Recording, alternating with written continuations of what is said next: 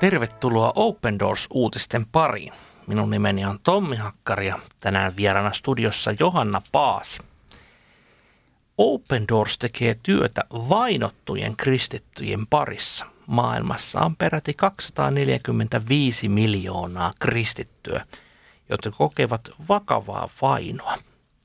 Open Doors auttaa näitä kristittyjä ja sinäkin voit olla mukana rukoilemassa ja auttamassa kristittyjen veljen ja siskojemme puolesta.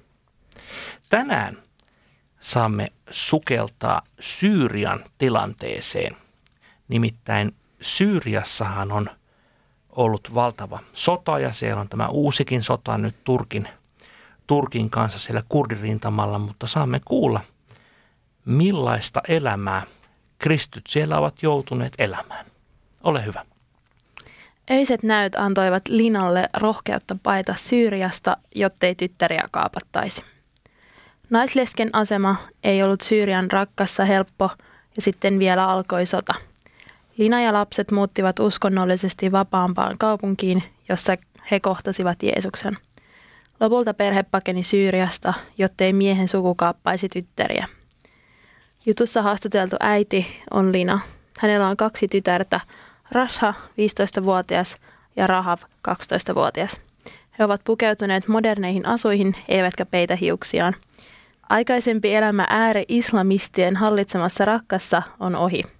Kohtaan edessä muutto tästä kaupungista, jossa he kääntyivät kristinuskoon.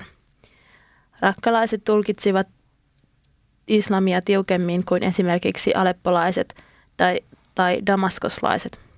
Tiukkuutta sääteli kuitenkin hienovarainen tahdikkuus siihen asti, kun kaupungista tuli 2014 ISIS-järjestön perustaman islamilaisen valtion pääkaupunki. Linan vanhemmat olivat vapaamielisempiä kuin useimmat musliminaapurit. Lina meni naimisiin miehen kanssa, joka ei ottanut islamin uskoa tosissaan. Uskonnon vaihto ei silti tullut kysymykseen rakkaan tapaisessa pikkukaupungissa, jossa kaikki tunsivat toisensa – Linan puoliso kuoli yllättäen, kun Lina odotti heidän nuorempaa tytärtään. Suruaikana ulkopuoliset alkoivat puuttua hänen elämäänsä.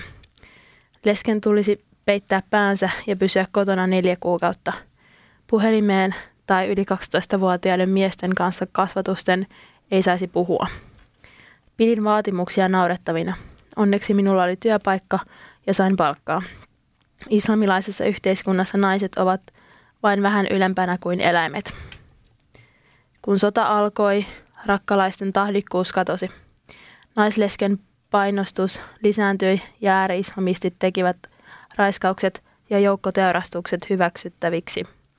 Erään kadulla huudetun tappouhkauksen jälkeen Lina päätti lähteä tyttärinään rakkasta. Uusi kotikaupunki oli uskonnollisessa mielessä vapaampi. Lina ja tyttäret asuivat talossa, jossa oli paljon ihmisiä – he keskustelivat uskonnosta, kirjoista ja Jumalasta. Aloin verrata keskenään sitä, mitä näin ja kuulin rakkassa ja uudessa kaupungissani. Aloin vierailla kirkossa. Kristillisyydessä linaa viehätti erityisesti raamattu. Raamattua lukiessani tunnen suurta turvallisuutta ja lohtua. Kun luen Korania, tuntuu kuin olisin sola- sodassa. Raamattu tuntuu hengellisemmältä. Se puhuu anteeksiannosta ja parantumisesta – Jeesus ei pidä naista ala-arvoisena ihmisenä. Todellista rakkautta Lina koki raamatun lisäksi kristittyjen yhteydessä. Siksi hänestä tuli kristitty. En kertonut kellekään kääntymyksestäni, mutta kaikki saattoivat huomata ahkeran vierailuni kirkossa. Olin myös aina ollut pelokas, yksinäinen ja vihainen, mutta kristityksi tultuani sydämeni täytti ilo ja rauha. Tyttäret näkivät äidin suhteen raamattuun, rukoukseen ja kirkkoon, ja kumpikin heistä kääntyi kristityksi. Tyttäret osallistuivat uudessa asuinkaupungissaan innokkaasti Toivon keskuksen nuorisotoimintaan ja kävivät kirkossa. He tunsivat siellä, että Jumala suojeli heitä joka hetki. Rashan pelot alkoivat hellittää heti rakkastapaon jälkeen.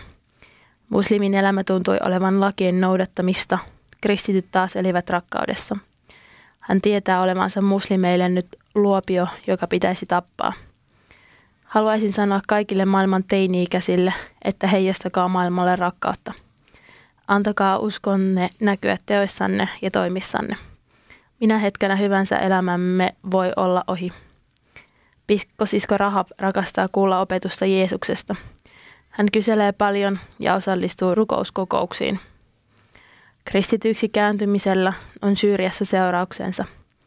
Omat vanhemmat pitivät Linan kääntymistä hänen omana asiaan, asianaan, mutta Lina pelkäsi, että kuolleen aviomiehen perhe ottaisi häneltä hänen tyttärensä. Kukaan tässä kaupungissa ei ole uhkailut minua, mutta en uskalla mennä tämän kaupungin ulkopuolelle. En myöskään mielelläni mene moskeijaan tai sen läheisyyteen. Jokin aika sitten Liina meni illalla peloissaan nukkumaan ja näki yöllä kahdesti saman näyn. Huoneessa oli äkkiä kirkas valo. Avasin silmäni ja näin jonkun olevan huoneessa. Hän sanoi, älä pelkää, minä olen Herra, minä olen kanssasi. Hän tuli lähemmäksi ja piirsi ristin kaulaani, olkapäihini ja rintaani. Näyt antoivat Linalle uutta rohkeutta. Hän päätti paita tyttärineen Syyriasta, jottei aviomiehen veli löytäisi heitä. Aivan äskettäin perhe on saapunut uuteen maahan. Jeesus piti heistä huolta, kuten näyssää lupasi. Naisten asema lähi ei ole kehuttava. Kristityn naisen asema on sitäkin huonompi. Jumalan rakkaus Jeesuksessa pystyy kuitenkin murtautumaan alistavien auktoriteettien rakentamien muurien läpi. Näin on. Jeesus ei pidä naista alempiarvoisena. Aamen. Tässä on juuri sitä todella muuttavaa ja radikaalia rakkautta, mitä Jumala todella on jo luomistyössään meille antanut, että ihmiset ovat todella tasa-arvoisia sukupuoleen, sukupuoleen katsomatta. Että luulenpa näin, että juuri nämä alistavat ö, mekanismit, juuri se, että niin kuin tässä Lina kertoi, että hänen mukaansa islamissa nainen ei ole juuri eläintä arvokkaampi, niin tämä on juuri varmasti se yksi juurisyy siihen, miksi niin monet ihmiset haluavat ö, löytää uuden suunnan elämälleen. Ihan sattu lukee toi lause miettiä, että täällä Suomessahan on ihan niin kuin yllättävän hyvä olla. Mm, kyllä. Ja Su- se, että tota, islamilainen yhteiskunta, se on aika iso. Siellä mm. on paljon naisia. Kyllä. Kyse ei todellakaan ole mistään pienestä joukosta. Ja vielä haluan jotenkin alleviivata tätä, missä, mitä hän kertoi, Lina, että hän oli todellakin konservatiiviselta alueelta, mutta hänen oma perheensä oli melko moderni ja liberaalikin. Ja kuten sanottu, niin he eivät edes ö, juurikaan pitäneet kummallisena tätä kristityksi kääntymistä, mutta sitten tämän miehen, joka mieskin oli moderni, niin hänen sukunsa ottaa tavallaan oikeuden omiin käsiinsä ja on valmis jopa kaappaamaan hänen tyttärensä. Öö, Mutta sitähän siellä islamilaisessa yhteiskunnassa, niin niinhän se menee, että lapset kuuluu miehelle ja miehen suvulle. Kyllä. Tämä on todella ö, jotenkin vastenmielinen ajatus ja, ja juuri tämän takia Lina on joutunut ö, muuttamaan ja pakenemaan tyttärineen Syyriasta. Et jotenkin itse ajattelen näin, että kun me kohdataan, kohdataan äh, ihmisiä, niin heidän taustansa voi olla hyvin monenlaista. Että kun ajatellaan vaikka Suomessakin kohdattavia ihmisiä, jotka ovat vaikkapa Syyriasta tulleet, mitkä ovat heidän taustansa? Siellä voi olla linan kaltaisia ihmisiä, sitten siellä voi olla ihmisiä, joilla ei todellakaan ole samanlaiset motiivit. Ja kuka näitä pystyy sitten erottamaan? Ja se on todella, todella vaikea, vaikea kysymys. Joka tapauksessa Syyrian, ähm, Syyrian tilannehan on erittäin vaikea, koska, koska siellähän tämä uskonto määräytyy jo ikään kuin syntymä, äh, syntymätaakkana. eli äh, jos vaikkapa on syntynyt muslimiksi, niin hänellä on niin sanottu muslimisukunimi. Ja vaikka hän on kääntynyt kristinuskoon, niin hänelle jää tämä islamilainen sukunimi, eli se tavallaan seuraa häntä. Ja sitten ihminen pystytään hyvin helposti jo näkemään jo nimen perusteella, että ahaa, sinulla on islamilainen sukunimi, miksi sinä olet kristitty? E, ja olen ymmärtänyt että myös henkilöpapereissa merkitään uskonto. Ja sitä uskontomerkintää ei voi vaihtaa. Tämä on hyvin, hyvin tota, hankala, hankala tilanne erityisesti näille ystäville, jotka ovat kääntyneet islamista kristin uskoa, koska silloin he, ovat, he eivät voi paeta minnekään, koska heidän nimessään ja henkilöpapereissaan näkyy selvästi heidän ö, niin kuin, tilanteensa. Ja niin kuin tässä Linakin sanoo, niin hän tietää, että häntä pidetään luopiona, joka tiukan linjan islamistien mukaan voidaan jopa tappaa. Todella rajua. Kyllä. Näin on. Tämä oli kertomus, tosi tarina Liinasta Syyriasta ja valitettavasti hänen kaltaisia ihmisiä on tuhansia ja tuhansia.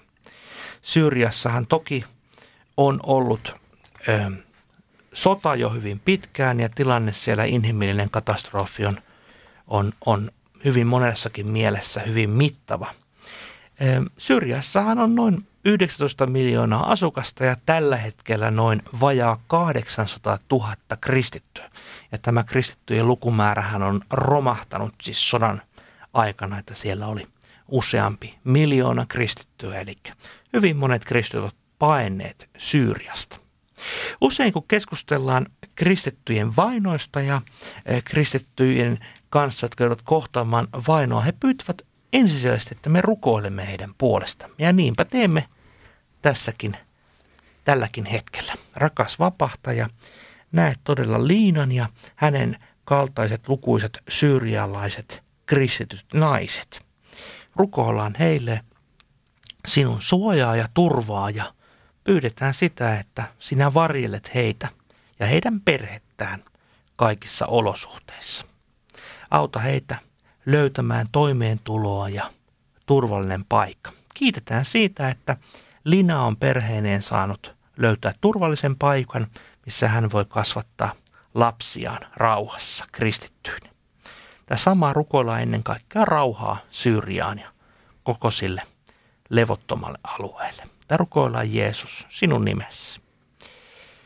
Tässä olivat tämänkertaiset Open Doors-uutiset. Sinä voit tilata ilmaisen Open Doors-lehden osoitteesta opendoors.fi kautta liity. Mikäli haluat lisää tietoa Syyrian mielenkiintoista tilanteesta, niin sen löydät osoitteesta opendoors.fi kautta Syyria. Kiitoksia. Kuulemiin.